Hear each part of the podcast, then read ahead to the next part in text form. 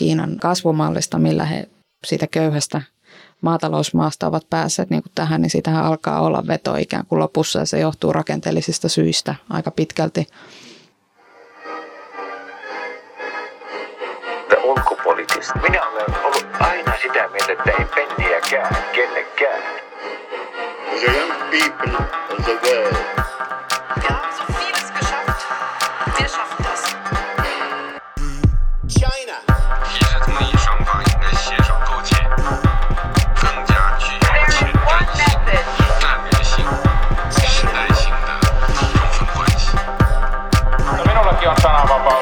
Ulkopoliittista. Parempaa ulkopoliittista keskustelua. Tervetuloa kuuntelemaan The Ulkopolitistin äh, podcastia tänne Munkkiniemen studioon, studioomme. Ja meillä on täällä paikalla tosiaan Aasia-toimituksesta äh, Ilari Autio. Moikka. Ja Honkasen Veera. Moi. Ja sitten meillä on kunniavieraana Eeva Eronen, joka on vastikään julkaissut tämmöisen hyvin mielenkiintoisen kirjan Kiinan taloudesta kuin äh, Jättiläisen askeleet, matka Kiinan talouteen. Eli, eli tervetuloa Eeva. Kiitos. Joo, ja minä olen Purasen Matti, terve. Niin Eeva, tota, voisitko tähän alkuun kertoa hieman, hieman itsestäsi ja taustoistasi ja että miten tämä kirja idea nyt alun perin syntyi? Joo, mä oon siis taloustoimittaja. Mulla ole ihan hirvittävän pitkä Kiinan historia. Se alkoi siitä, että mä opiskelin Lontoossa ja mulla oli kiinalainen kämppis ja opiskelukaveri, joka oli taloustoimittaja. Ja sitten sen kautta sitten tajus, että olisi kiva tietää Kiinasta enemmän ja sitten läksin reppureissaamaan sinne ja sitten ajattelin, että tänne täytyy niin kuin päästä pidemmäksi aikaa ja sitten mä onnistuin tuossa muutama vuosi sitten saamaan apurahan, millä mä pääsin Fudanin yliopistoon opiskelemaan Kiinan taloutta vuoden ajaksi. Ja sen vuoden loppuvaiheella sitten alkoi syntyä sellainen ajatus tai ymmärsin, että Kiinan taloudesta ei ole suomeksi juurikaan kirjoitettu muuten kuin talousuutisissa ja tällaisessa, että olisi hienoa, jos siitä olisi joku semmoinen perusteos olemassa. Niin sitten sellaista aloin rakennella ja sille löytyi kustantaja sitten, niin siitä tämä alkoi. Joo, voisi todellakin sanoa, että niin kuin, äh, jo oli aikakin, kun muistetaan, että mikä, mikä Kiinan talouden merkitys on koko maailmalle, että niin kuin viimeisten lukujen mukaan yksi kolmasosa koko, koko maailman talouskasvusta on, on lähtöisin Kiinasta pelkästään. Ja sitten myös niin kuin Kiinan talouden ja talouskasvun merkitys Suomelle, että Kiinahan on Suomen, oliko nyt kuudenneksi tärkein vientimaa. Plus sitten, niin kuin tämä kirjakin hyvin valaisee, niin tota, meidän Eurooppaan suuntautuvasta viennistä iso osa jatkaa loppu, lopputuotteena sitten matkaa kuitenkin Kiinaan. Eli se Kiinan talouden kehitys vaikuttaa hyvin paljon meidän talouden näkymiin. Niin ja ehkä vielä tuosta kirjasta voisi sanoa sen, että on ollut Tieto Finlandia ehdokkaana ja paljon tulee kuitenkin englanniksi ja niin tällaisia tietokirjoja myös ajankohtaisia, mutta tässä meillä on niin kuin käsil, Kiina, Kiinan taloutta käsittelevä tietokirja suomeksi, joka on ihan niin kuin viimeisimmät asiat, oikein niin kuin mitä viime kesään saakka on tapahtunut, niin miten tällainen niin vaikutti esimerkiksi siihen kirjaprosessin syntyy, että vertailit esimerkiksi sanotaan englanninkieliseen kirjallisuuteen siinä, En mä oikeastaan sillä tavalla, että tietysti mä oon lukenut tosi paljon näitä viimevuotisia tai niin kuin viime aikoina tulleita englanninkielisiä kirjoja. Ja tietysti monista niistä oli ihan valtavasti apua, kun niin kuin ylipäätään hahmotteli sitä, että mitä tähän niin kuin täytyy tulla ja muuta, mutta tämän tyyppistä mä en ole varsinaisesti nähnyt, missä tavallaan yhdistettäisiin just tavallisten ihmisten tarinoita, mikä mulla oli niin kuin iso osa tätä kirjaprosessia, että mä halusin niiden kautta tavallaan saada tätä Kiinan taloutta selväksi ihmisille, ketkä ei välttämättä muuten tarttu sellaisen makrotalouskirjaan. Mä uskon, että se on hyvin monille ihmisille on tärkeää, että olisi hyvä ymmärtää Kiinasta jotain, niin sitten tota kautta se on helpommin, helpommin lähestyttävä sitten. Juurikin nämä tota, yksittäisten kiinalaisten kertomukset mun mielestä tuo tähän ihan semmoisen, tosi uudenlaisen ja viehättävän sivujuonteisen semmoisen kui- kuivahko taloudellisen analyysin rinnalle. Että tota, miten helppoa oli päästä, päästä ylipäätään siellä Kiinassa tapaamaan tämmöisiä aivan tavallisia tallaajia. Ja sitten niin tietysti korkeammankin tason, että tässä on professoreita ja muita haasteltu, niin miten se tavallaan oli helppo ihan vain järjestää? No se vaihteli tosi paljon ja mä nyt ennätin tehdä vajaa vuoden verran Kiinassa töitä. Ja tavallaan sitten se vähän harmitti sieltä pois lähteminen sitten, kun ehkä loppuvaiheessa enemmän alkoi ymmärtää myös, että miten näitä ihmisiä aina löytyy. Mutta siinä oli, oli mun vanhoja tuttuja joku ja tietysti Kiinassa aina verkostus auttaa hirveästi, että sitten kysellään tutuilta, että kaipaisin tällaista ja tällaista ihmistä ja vaikka tämä tai sitten järjestöjen kautta. Ja niitä löytyy aika monesta paikasta sillä aika tavallaan samalla tavalla ehkä kun toimittajat etsii ns. tavis haastateltavia muuallakin maailmassa. Tämän mun kirjan ensimmäinen hahmo, tämä professori tosiaan, niin hän oli mun ensimmäisen kurssini vetäjä siellä äh, Fudanissa ja se oli silleen mulle merkittävä hahmo siellä paikan päällä myös niin kuin omissa opinnoissa ja sitten häntä oli aika helppo kysyä sitten, että etenkin kun olin siellä eturivissä istunut innokkaana tietysti aina, niin ja hän sitten suostui. Tässä kirjassahan kuvaillaan aika, aika hyvin ja seikkaperäisesti tämä Kiinan talousjärjestelmän uudistuminen 1970-luvun lopulta lähtien.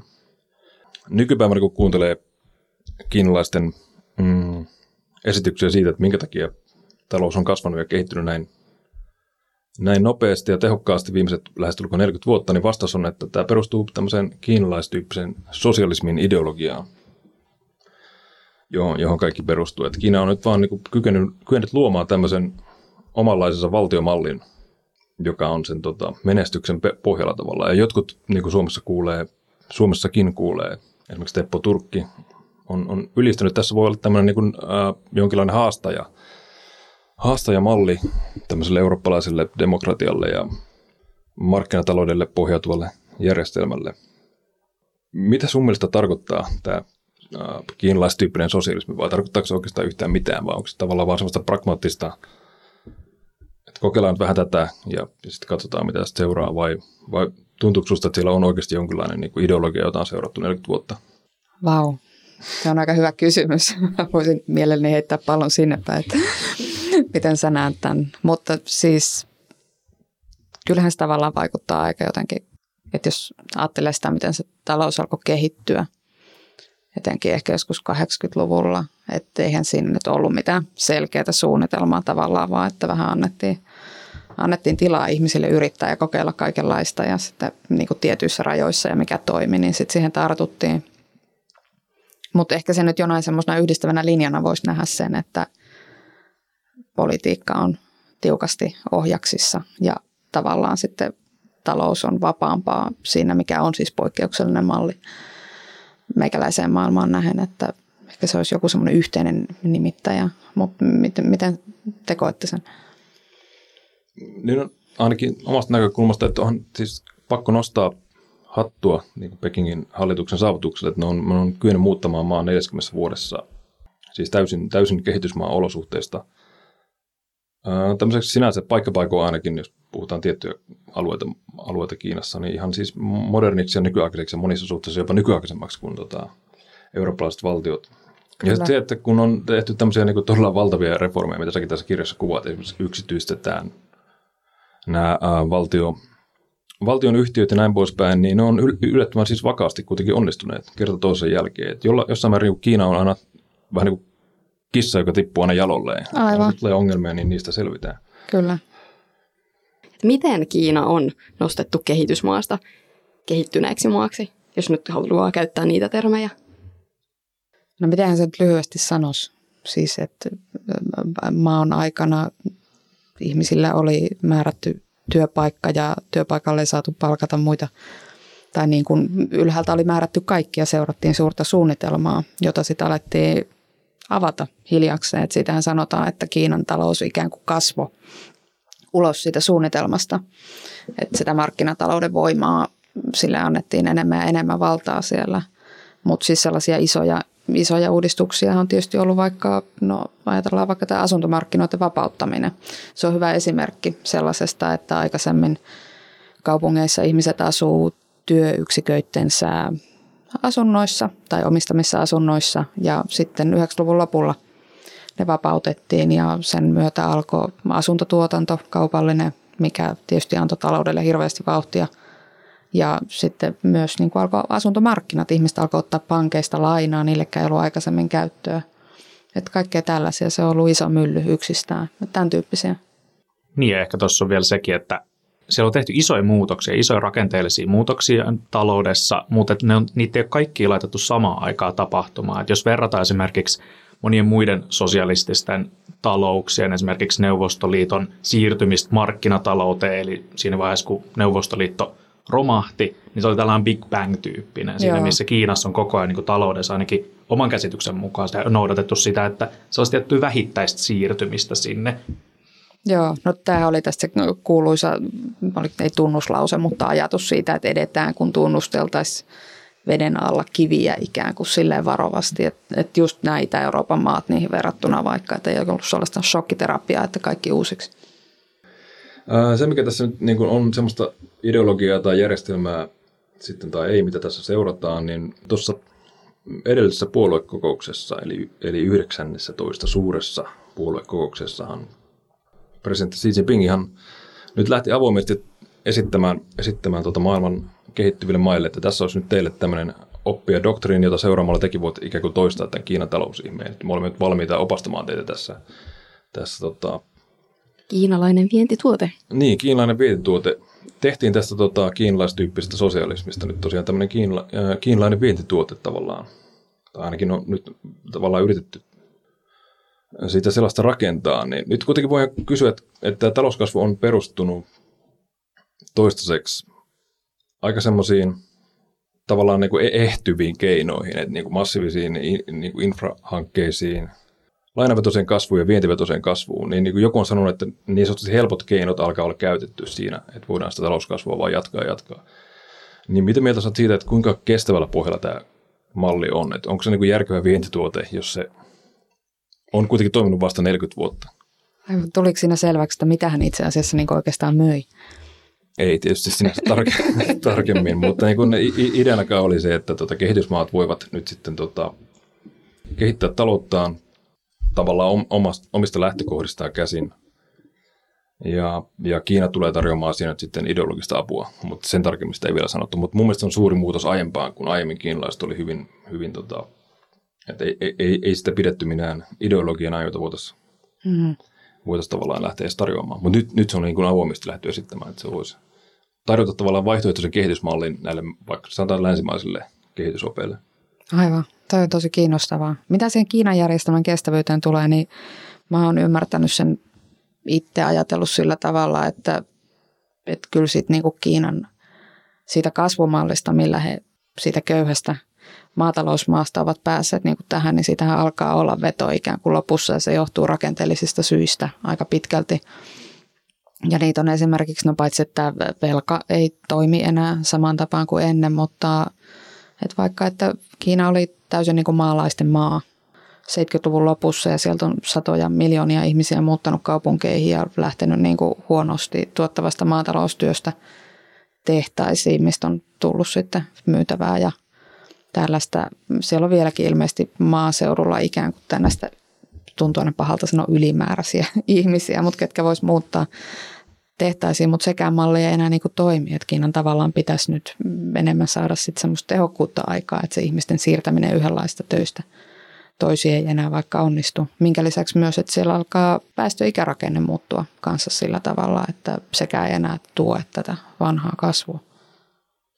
Tässä on aika, aika massiivisia haasteita. Tietysti edelleen ihan tällainen niin huomio tähän ideologia vientituotteena, että jos se perustuu esimerkiksi talouskasvun massiivisten infra, äh, infraprojektien äh, päälle, niin tällä hetkellä esimerkiksi jos mietitään Afrikan maita, niin tosi, tosi monissa näissä on kiinalaiset firmat oikeastaan tekee niitä massiivisia infraprojekteja, eli sieltä ei välttämättä niin kuin saada edes sitä, sitä niin kuin paikallista kasvua aikaiseksi. Mm-hmm. Et se on sitten mielenkiintoista nähdä, että mitä se käytännössä olisi.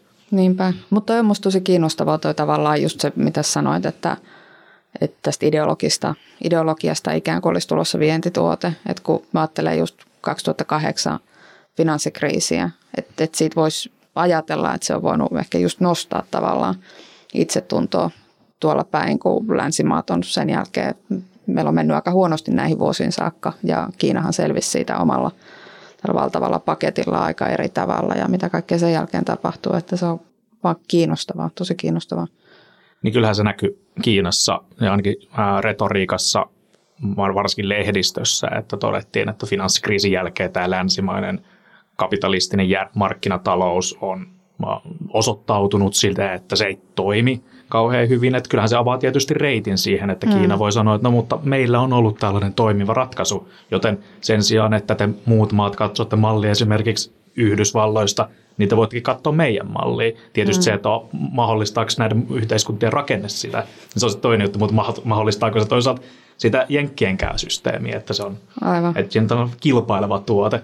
Joo, Mutta joo. ehkä siinä, siinä on tietysti sitä vaikutelmaa, että tässä puhutaan niin Kiinan kohdalla pidemmän ajan, ä, aikavälin tavoitteista, että jos tavoitteena on 2050-luvulla olla todella merkittävä valtio maailmassa, niin se tietysti edellyttää sitä, että niitä järjestelmiä, systeemejä, tällaisia viedään myös muihin maihin, mutta että mm. tietysti mitä se konkreettisesti vielä on, niin se varmaan jää nähtäväksi. Aivan, aivan. Niin, ja eikö tämä ylipäätään vähän samantyyppinen kehitys näkynyt myös ulkopolitiikassa sitten, että heidän sävynsä siinä myös muuttuneina vuosina sitten. tai Kiinan talouden kestävyyteen liittyen, niin voisi varmaan sanoa, että niin kauan kuin tämä menestystarina on nyt kohta 40 vuotta jatkunut, niin lä- länsimaissa ja tota, sanotaan Kiinan ulkopuolella ollaan oltu vähän niin kuin jatkuvasti ennustamassa, että, että kohta, se, kohta se rysähtää, että ei tuo vaan voi kestää. Ja tavallaan sitten se, niin kuin äsken sanoin, niin aina kissamaisesti on tippunut jaloilleen mm. kriisistä huolimatta. Nyt tällä hetkellä ehkä eniten, eniten kauhistellaan tätä Kiinan velkataakkaa. Tota, tämmöinen niin kuin Kiinan velkakriisi voisi olla nyt sitten se seuraava mahdollinen ongelmakohta, että jostakin on kaivannut tämmöisen luvun, että Kiinan ve- kokonaisvelkataakka on tota 255 prosenttia bruttokansantuotteesta, mikä on aika hurja luku mm. sinänsä. Mikä on sun näkemys tästä tota, potentiaalista velkakriisistä tai vel- velkaongelman laajuudesta? No musta siinä on huomioarvosta se, että siis se vajaa 260 prossaa, niin se ilmeisesti on niin, että suhteellisesti Kiina on vähän velkaantuneempi kuin Suomi, taikka niin kuin monet teollisuusmaat, mutta sitten taas tosi paljon velkaantuneempi kuin monet muut saman kehitystason maat, että se on siinä mielessä se on hyvä huomioida. Mutta ehkä siinä sitä varsinaista velkatason määrää ainakin mä ajattelisin, niin huolestuttavampaa on se, että mitä älyttömän nopeasti se velka on kasvanut. Että olikohan siis joskus 2007, niin tämä oli vielä 150 prossaa PKTstä, tämä velkataakka. Ja että et just se, että se on siitä finanssikriisistä saakka, niin tavallaan, että Kiinan kasvu on siitä lähtien perustunut enemmän ja enemmän velkaa, että sehän tavallaan vähän herättää kysymyksiä just tästä kestävyydestä.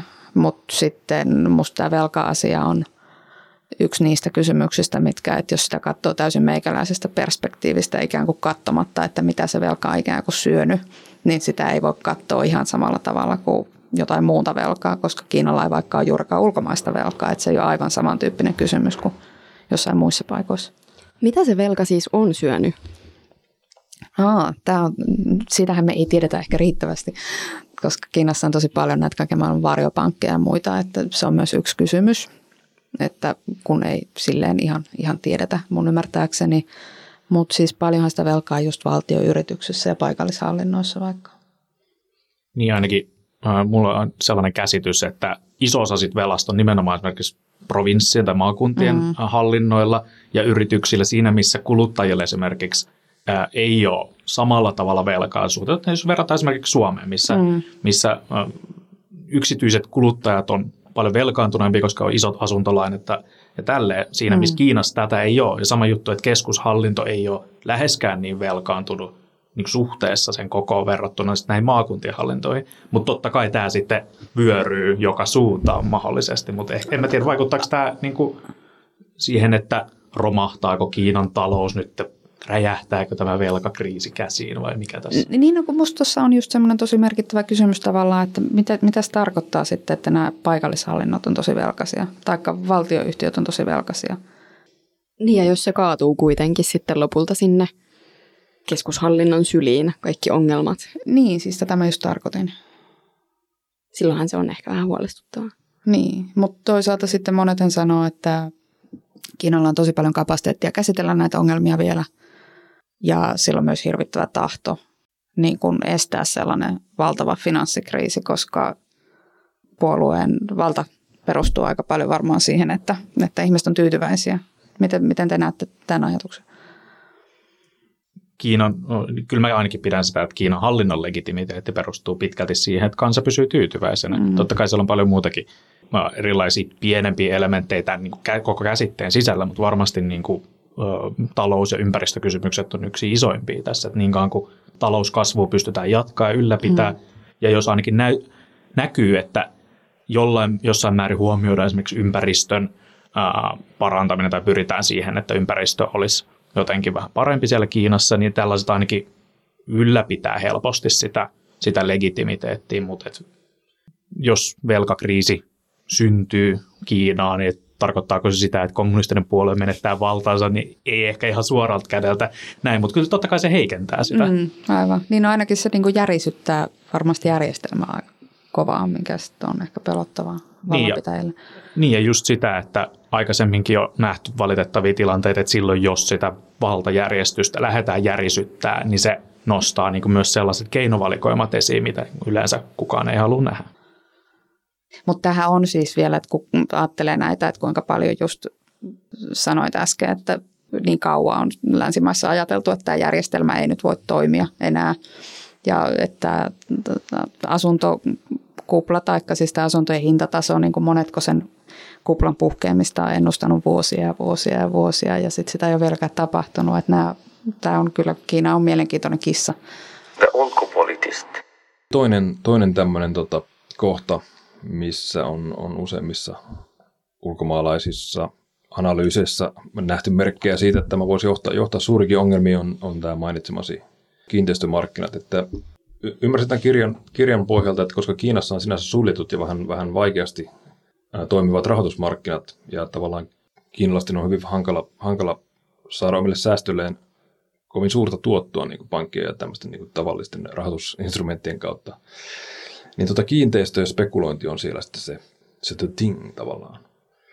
Niin, niin tässä kirjassa avataan tosi hyvin tätä kiinteistöspekulaatiota ja varsinkin siihen liittyviä ääriilmiöitä, niin kuin, esimerkiksi niin kuin nämä neljöhinnat näissä suurkaupungeissa, jotka on aivan, aivan päättömiä. Shanghaissa tämän sisemmän kehätien sisäpuolella, mä en tiedä kuinka iso alue se on, mutta neljö, neljöhinnat saattaa olla 11 900 euroa.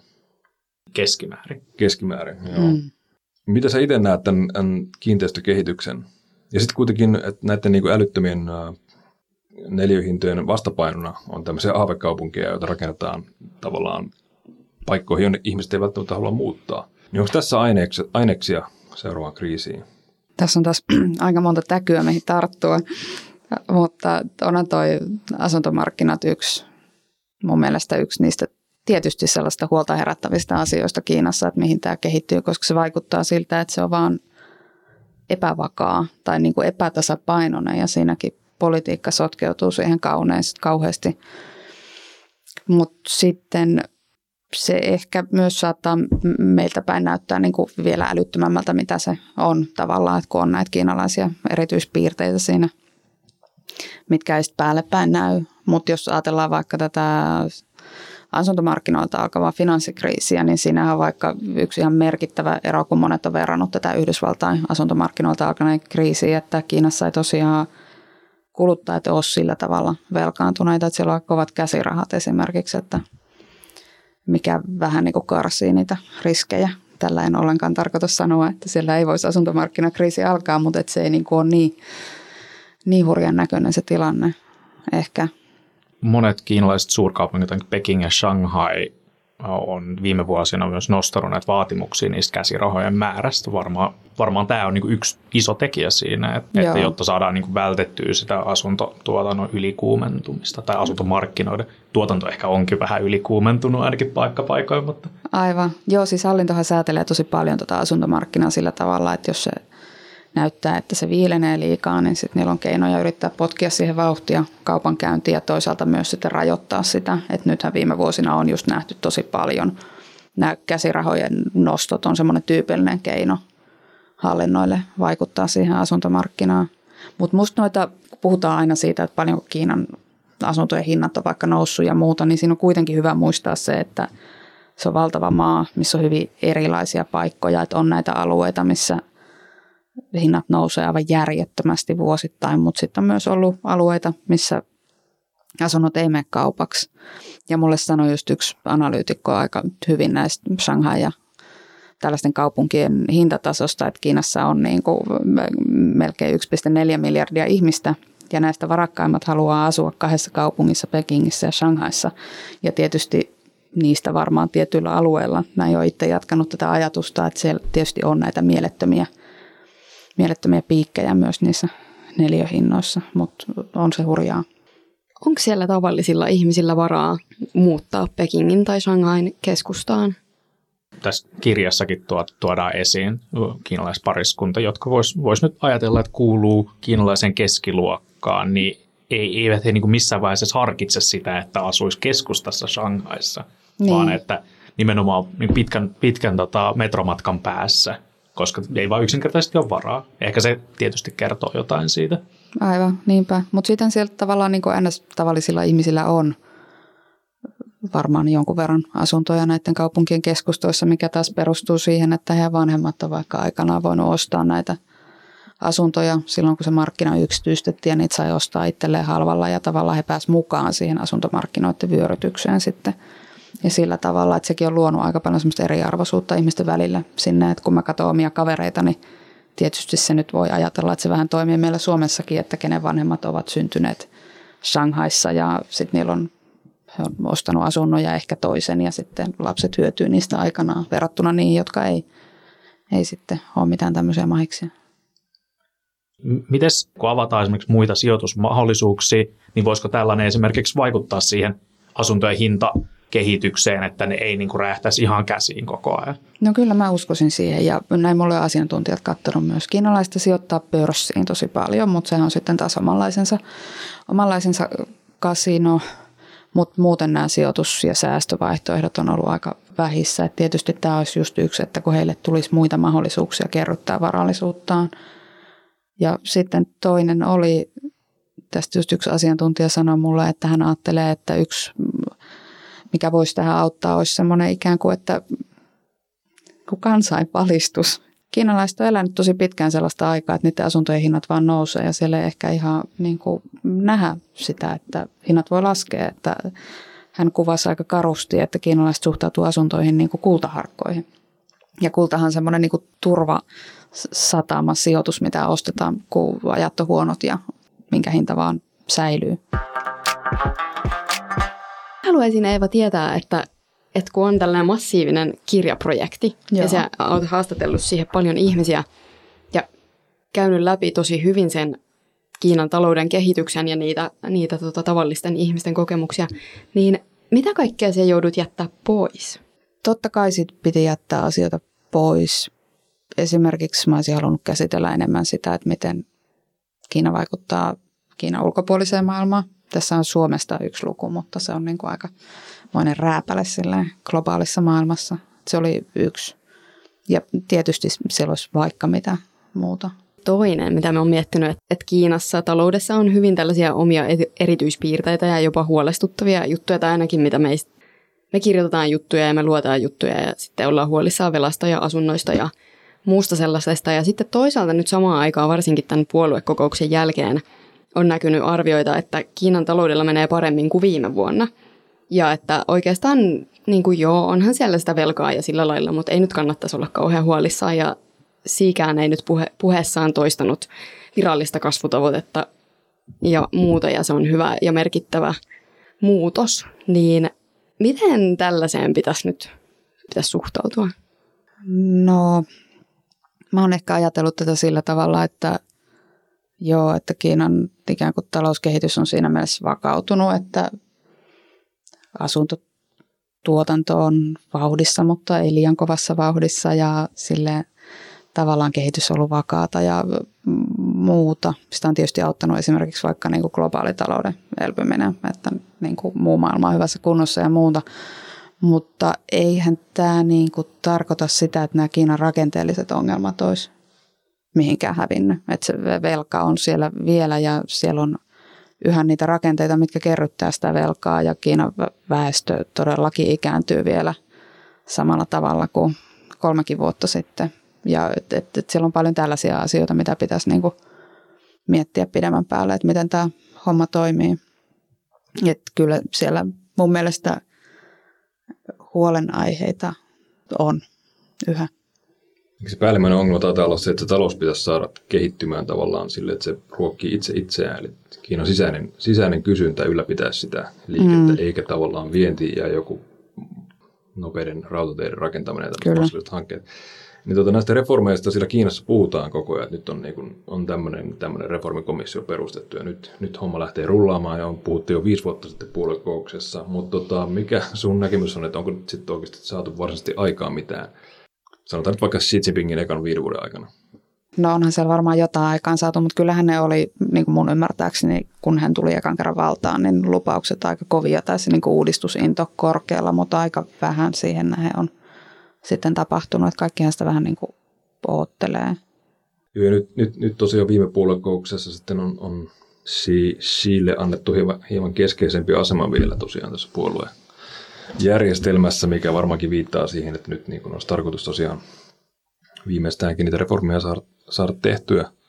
No miten näet nyt sitten seuraavan viisivuotiskauden Xi, Xi Jinpingille? Nyt, nyt on miehellä annettu kaikki valta taivaan alla tavallaan. Voi, voiko, olisiko, nytkö se ketsupipurkki aukeaa sitten? En tiedä. Tätä mä oon yrittänyt asiantuntijoilta kysellä myös, että mitä, mitäs ne nyt ajattelee niin tämän talouskehityksen suhteen, mutta aika monet on just sillä kannalla, että nyt vaan niin odotellaan. En mä tiedä, miten te olette nähnyt sen, että mi- mitä nyt tapahtuu?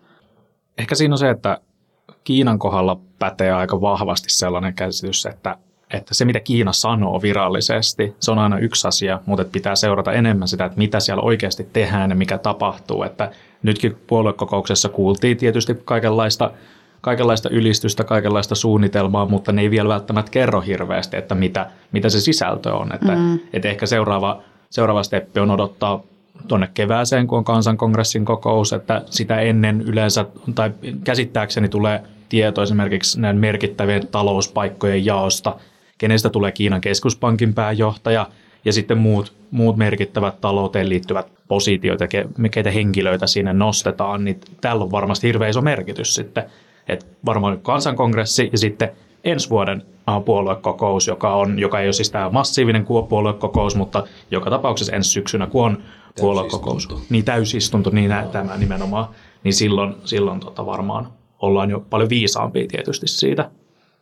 Ja miten Matti sinä näet, että aukoiko se ketsuppipulla nyt vihdoin viimein? M- Mitä sä haluaisit nähdä sieltä ketsupipullosta? Kyllä mua ehkä kiinnostaisi tavallaan nähdä, sanotaan nyt vaikka valtionyhtiöiden reformeja, mistä tässä kirjassakin tosi paljon puhutaan, että niistäkin on paljon puhuttu, mutta ne on edelleen todella valtava ja usein tehoton ja jopa ehkä niin turha toimia, jota käytetään tavallaan enemmän poliittisiin päämääriin. Ja, ja ne valtioyhtiöt sitten varmaan tosi paljon vaikuttaa siihen talouden kokonaisrakenteeseen myös. No aivan. Minusta nämä valtioyhtiöt on siinä mielessä hyvä esimerkki näistä reformeista, että kun niissä ei, no just äsken sanottiin, että pitää erottaa se, mitä sanotaan ja mitä sitten tapahtuu, mutta sitten kun katsoo näitä sanomisia vaikka, että Xi on puheessaan yhtä aikaa vaatinut ikään kuin vaikka näihin valtioyrityksiin markkinaehtoisempaa toimintaa ja sitten samalla, että puolueen valta korostuu näissä yhtiöissä niiden niin kuin ytimenä ja muuta. Että tämän takia minusta näistä on myös niin älyttömän vaikea saada kiinni, että, että mitähän tämä nyt sitten tarkoittaa. Ää, Mä luulen, että tässä on nyt tullut aika massiivinen paketti jo Kiinan taloutta tällä erää, mutta tota, kaikille kiinnostuneille ehdottomasti lukulistalle tämä. Jättiläisen askeleet matka Kiinan talouteen. Joo, joo jou, joululahja listalle ehdottomasti kaikki, kaikki asiasta kiinnostuneet. Joo, ei, kiitos tosi paljon, että tulit tänne meidän ulkopoliitistin vieraaksi. Kiitos, se oli tosi mukava olla ja jutella näistä asioista.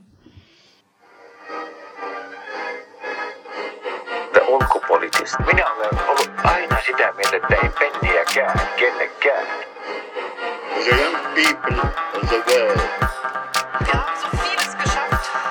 Wir schaffen